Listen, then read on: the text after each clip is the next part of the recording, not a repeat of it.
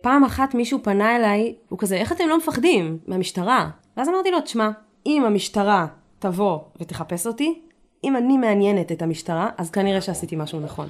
תודה. רבה.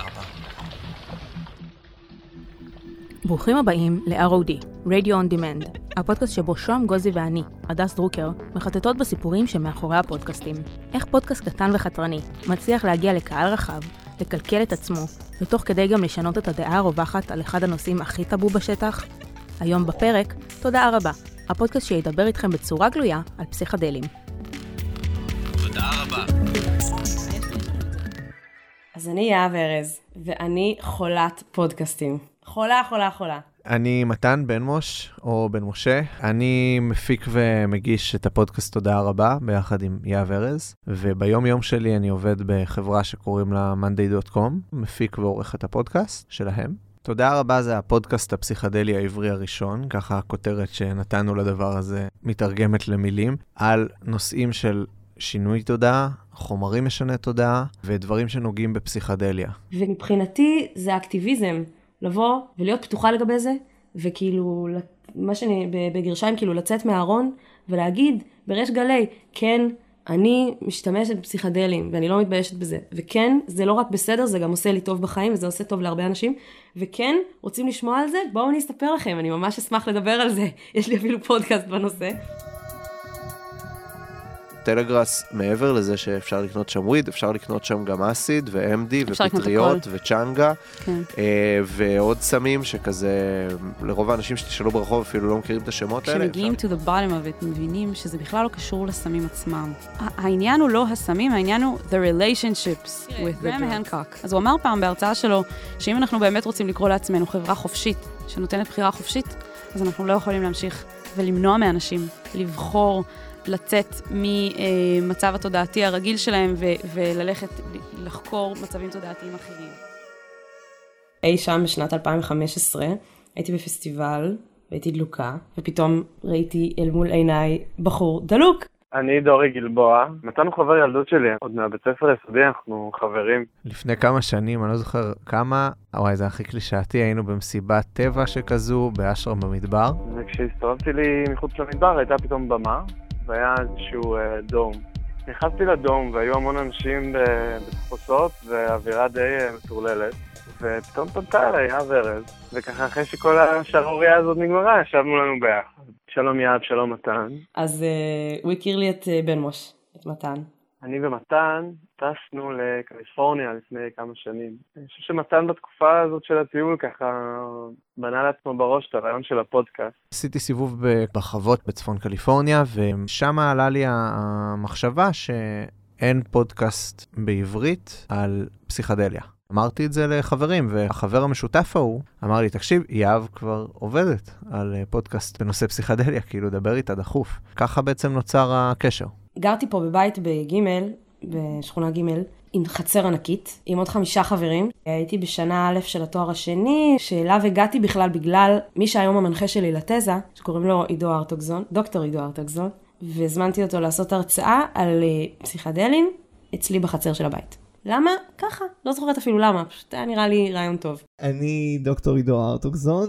באותה תקופה השקתי איזה סדרת הרצאות כזאת שקראו לה כל מה שרצית לדעת ופחדת לדעת על אה, סמים ומדיניות סמים. ובפועל אני חושב שהמקום היחידי שהגעתי אליו זה היה לחצר של אה, יהב שם בבאר שבע. מה שאני זוכר מהערב הזה באמת אה, הגיעו קבוצה נכבדה של אנשים והיה ערב אה, נחמד עם הרצאה. ומתן בן משה גם בא. והמרצה שלי, עידו, הוא רצה שנעשה לו איזה סיור בעיר העתיקה בבאר שבע. אז זרמנו. פתאום זרקתי שאני רוצה לעשות פודקאסט על פסיכדלים.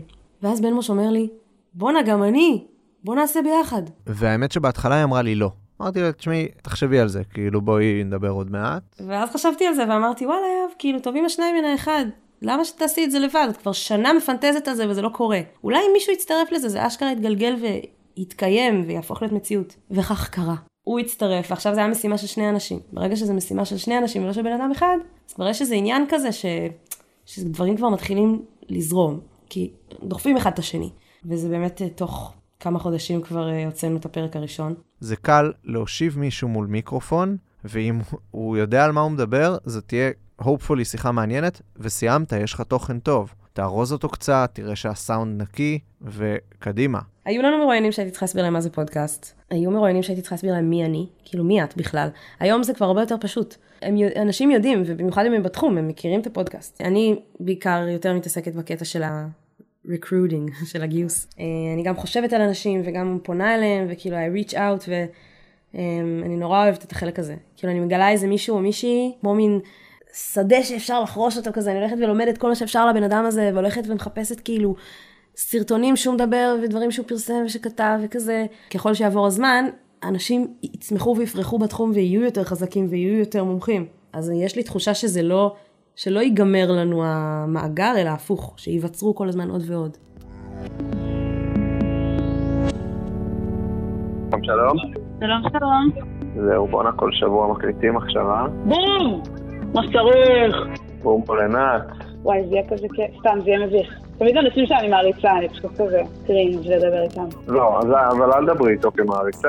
ברור. מה נראה לך? אני, אני פרופסיונל. זהו, אז מה, לפרסם למאזינים שלנו שאנחנו הולכים להקליט, ועם מי, ושיכתבו שאלות? כאילו כל פעם מישהו אחר?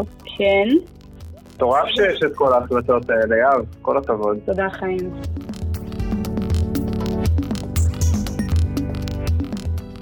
אני ובן משה יושבים, מדברים בטלפון, סוגרים פינות, מתכננים, עובדים על זה. אנחנו עושים uh, פגישות שבועיות בטלפון, כי אני בתל אביב ויהב בבאר שבע, ומשתדלים לשמור על ביט שבועי. ובדיוק היום ישבנו בטלפון, אני ובן משה, וחשבנו כאילו, אוקיי, את מי אנחנו רוצים לראיין? צריך לייצר רשימה של האנשים האלה. צריך לדעת מי מעניין, ובשביל זה צריך לחיות את הסצנה. יש לנו רשימה כזאת באקסל של כל מיני כזה מרואיינים פוטנציאליים, ויש לא מעט אנשים שהיו ברשימה הזאת והם שם עד היום, וכאילו מאז ירד לנו מהם כבר. או פתאום מצאנו מישהו שיותר מעניין אותנו. כי יש לנו כמה מקרים של אנשים שאנחנו חושבים שהייתה יכולה להיות שיחה מאוד מעניינת איתם, והם לא רצו להתראיין, אה, בגלל החשיפה שבדבר. או נגיד היה לנו אה, מרואיין שהוא עובד במסגרות חינוכיות מאוד ספציפיות, בדיוק אה, מנסה להנחיל איזשהו פרויקט מאוד גדול במסגרת שהיא קצת ארכאית בחשיבה שלה, משרד החינוך, והוא לא רצה, והאמת, אני מבין אותו. הוא לא יודע מה תהיה התגובה, ואין לו סיבה לסכן את הפרויקט הזה שבדיוק עכשיו הוא עובד עליו. וזה להיחשף במשהו שהוא uh, לא חוקי. הכל סיפורים, ואנחנו לא מעודדים אף אחד לעשות משהו, אבל um, יש פה אלמנט שהוא טאבו. יש פה אלמנט שהוא צריך להיזהר ממנו במרכאות. זה מה שאומרים לנו. מעבר לזה שחוקי לא חוקי, פשע לא פשע, אנחנו צריכים להתחיל להתייחס לאנשים כמו בני אדם. אתה יודע, לקרוא לזה נרקומנים, או לקרוא לזה אה, מכורים לסמים, או משתמשים בסמים, או לקרוא לזה פלופים, או סטלנים, או לקרוא לזה צרכנים. להתנסות בכל מיני חומרים על דעת עצמם, הם לא פושעים, הם לא עושים שום דבר רע לאף אחד. פעילות אה, בשטח, מה שנקרא, הרבה לפני שבסוף החוק משתנה. פעם אחת מישהו פנה אליי, הוא כזה, איך אתם לא מפחדים? מהמשטרה. ואז אמרתי לו, תשמע, אם המשטרה תבוא ותחפש אותי, אם אני מעניינת את המשטרה, אז כנראה שעשיתי משהו נכון. המשטרה לא באמת מחפשת אנשים כמונו, לדעתי. כי אם כן, היא כבר הייתה מוצאת אותנו. כאילו, אם את כותבת ארז בגוגל, כל מה שאת רואה זה סמים, סמים, סמים. הייתה לי תובנה שאני כבר כנראה לא אעבוד עם בני נוער. שכאילו, לא יהיה גוף שיזרום עם זה שאני אעבוד עם בני נוער. ואני מאוד אוהבת לעבוד עם נוער. אז הולכת לחונה, בלילה יושבת עם, ה, עם הילדים בפארק הציבורי, וכזה יש להם עם מי לדבר. ואני באה בגישה מאוד מאוד שונה מהרשויות האלה שמממנות את התוכניות האלה ומהראש שלהם. ואני באתי מאוד בגישה של כאילו, לא, צריך לדבר עם הבני נוער על הדברים האלה ממקום מאוד כאילו אמיתי, וכאילו, אם הם שואלים אותי אם אני עשיתי, אז אני אגיד להם את האמת, כאילו, ו... ולהפך, ואני אספר להם מהניסיון שלי, למה הם לא צריכים לעשות את זה כשהם בגיל הזה, וממה להתרחק, וממה להיזהר, ומתוך הידע והניסיון שלי, ולא מתוך איזה הפחדות חסרות שחר, שאחרי זה הם לא מאמינים למילה שמבוגרים אומרים להם על סמים, ואז הם רק הולכים ומנסים את זה, ו- וזה רק עושה נזק. האמת שאני חייב אה, את העניין הזה במידה מסוימת למערכת החינוך ולמלחמה בסמים.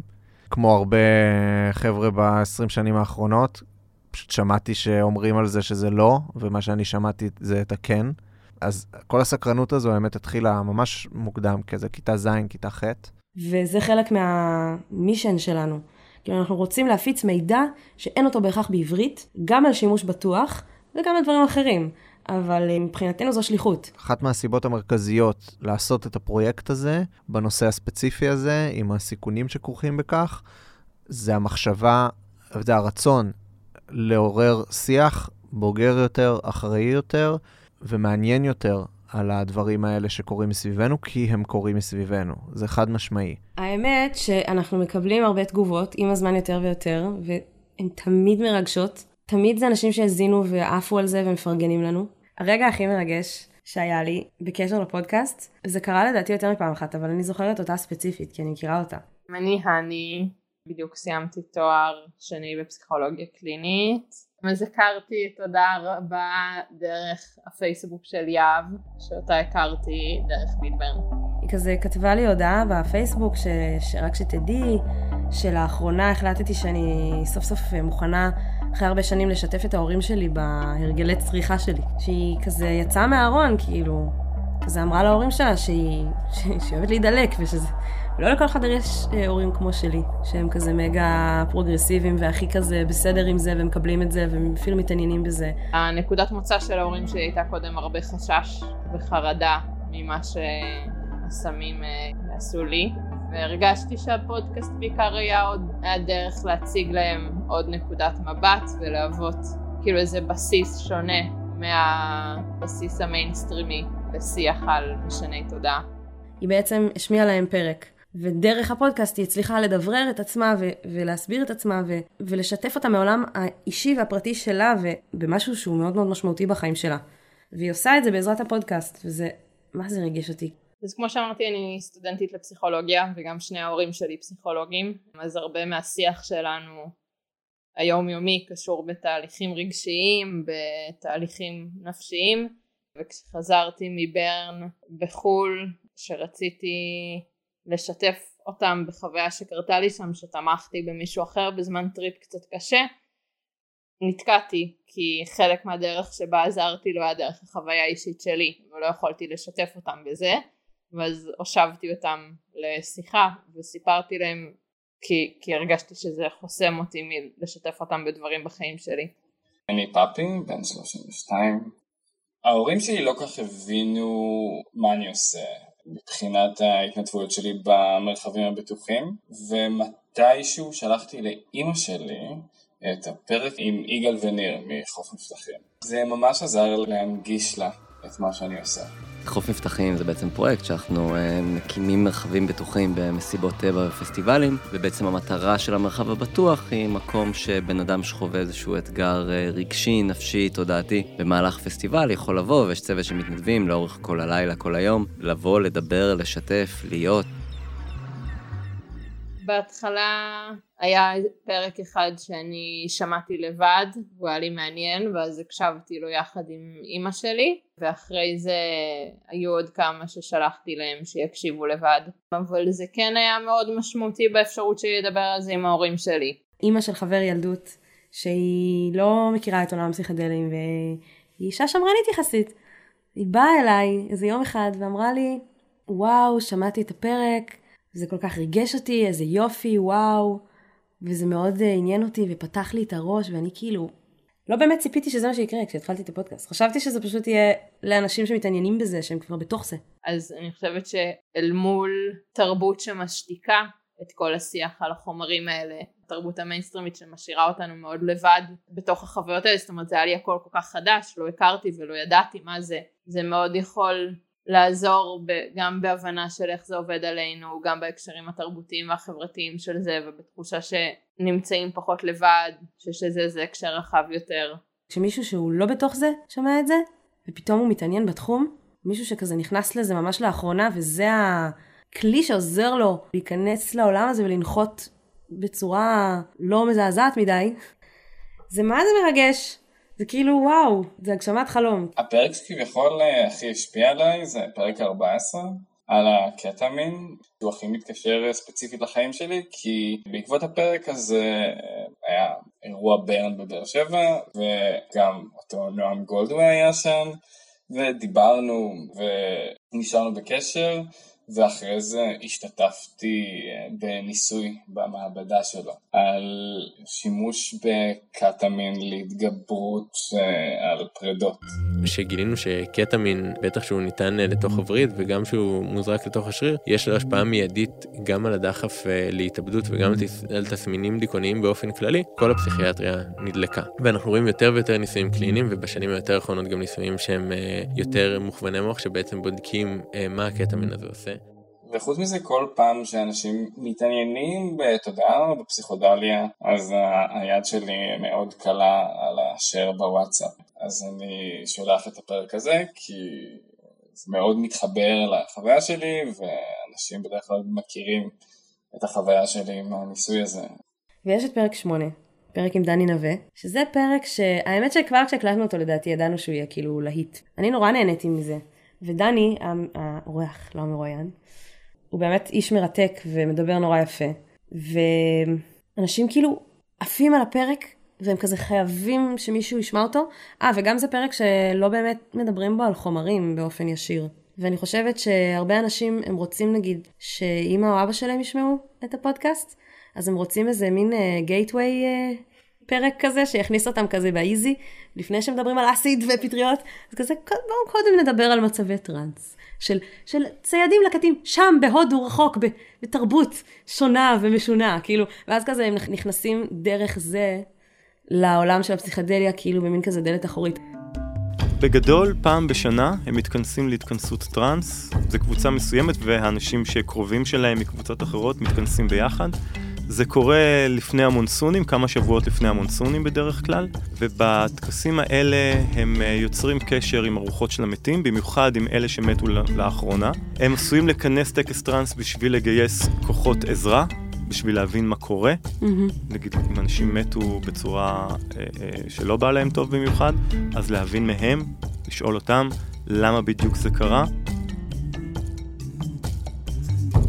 אני אוהבת לעשות משהו שהוא כביכול אה, מחתרתי, ולהביא לקדמת הבמה משהו שאולי אחרים לא מעיזים לעשות, או, או לא יודעים מספיק טוב איך לעשות, כי הם, כי הם לא מספיק אה, חיים, את ה, חיים ונושמים את זה אולי.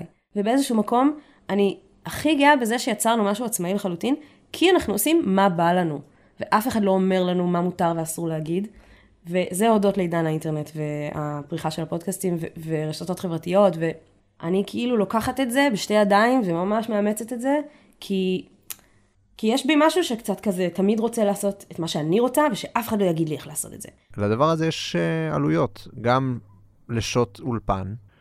יהב עורכת את הפודקאסטים, זה גם זמן. אנחנו, יש לנו אתר ושרת אחסון, אז זה גם דברים שעולים כסף. אני באופן כללי מאמין בלשלם על uh, תוכן שאני מאמין בו, לא, לא הייתה התלבטות, כזה משקיעים פטריון מגניב, אוקיי, אני תורם. פטריון זה פלטפורמה מדהימה למימון פודקאסטים. אנשים יכולים לתמוך באמנים יוצרים בצורה שהיא חודשית קבועה. הגענו למצב שזה די uh, מחסן לנו את ההוצאות, ויש כאלה ש... שמגיעים לתרומות של איזה 10 אלף דולר בחודש, אפילו יותר. נראה לי שדווקא בתחומים uh, שהם יחסית נישתיים, כמו פסיכודליה, שהקהל יעד הרבה יותר קרוב וקהילתי, זה, זה יכול להיות uh, רעיון טוב במיוחד. וזה אחלה אאוטריץ' לקהילה. דרך טובה שלהם גם לתרום לך, יש הרבה אנשים ששאלו אותנו לאורך הדרך איך אנחנו יכולים לעזור. כמה שקלים בחודש יכולים לעזור? בהתחלה רצינו שיהיה תשורות, וחשבנו, והיו לנו כל מיני רעיונות. ואז הגענו למסקנה שאנחנו רוצים שפשוט תהיה תשורה אחת לכל מי שתורם, לא משנה באיזה כמות. אה, נבחר שאלות מתוך מה שהתומכים שאלו, ונשאל את המרואיין אה, בפרק בפינת השאלות. ניסינו את זה במשך כמה חודשים, זה לא עבד. התומכים פשוט, they weren't engaged, הם לא שלחו שאלות. וזה היה כזה בכוח. ואז הבנו שזה מטומטם, פשוט אמרנו, לא, בוא נעשה את זה פשוט פתוח לכולם, למה לא, כאילו? אני בטוח שבשביל אנשים אחרים היה יכול להיות שם איזה ערך מוסף, כי בסך הכל אני מקבל את אותו מוצר שאנשים אחרים מקבלים בלי לשלם עליו, אבל כל כך אכפת לי מהמוצר שזה פשוט לא רלוונטי. וכן, כאילו, אני מרגישה שאנשים באמת תורמים כי הם פשוט מאמינים בזה. והם אוהבים את זה, והם לא מרגישים שהם צריכים איזה תמורה. שהתמורה בשבילם זה זה שהפודקאסט אה, חי ונושם ופורח. אז הקטע הוא שבאמת, אם את עושה משהו בשפה ובנושא שיש להם פוטנציאל תפוצה מספיק מספיק רחב, אז את יכולה להגיע למצב שאת מתפרנסת מזה. יש אנשים כאלה בעולם, אבל לא אם את עושה את זה בעברית ולא אם את עושה את זה על פסיכדלים. זה נושא נישתי, בשפה נישתית, וכשלוקחים את שני, שני הדברים האלה ביחד, הפוטנציאל מאזינים שלנו הוא מאוד קטן. ואנחנו יודעים את זה מראש. זה כאילו בחרנו מראש להיות האנדרדוג, וקיבלנו את זה שכאילו אנחנו לא מגישים את הפודקאסט שלנו כפיילוט לכאן. כאילו זה לא הולך לקרות. החברה שלנו עדיין לא מוכנה שזה יהיה משהו שהוא כאילו בתאגיד השידור הציבורי. התחלנו לאסוף מה שנקרא trip reports, בעצם שאנשים כותבים ומספרים על חוויות שלהם משימוש בחומרים, אה, משנה תודעה. אנחנו אוספים כרגע את הסיפורים האלה, אפשר להסתכל בדף פייסבוק שלנו ובאתר שלנו, יש לנו פורום כזה שאפשר למלא, ואנחנו עוד לא יודעים בדיוק מה אנחנו נעשה עם ה trip reports האלה, אבל יש לנו תוכניות יפות. אז מבחינתי, הפודקאסט הזה זה כאילו, זה לדעתי הדבר שאני הכי גאה בו בחיים שלי שעשיתי. יום אחד יהיה לי ילד ואז אני אגיד את זה עליו, אבל בינתיים זה הפודקאסט.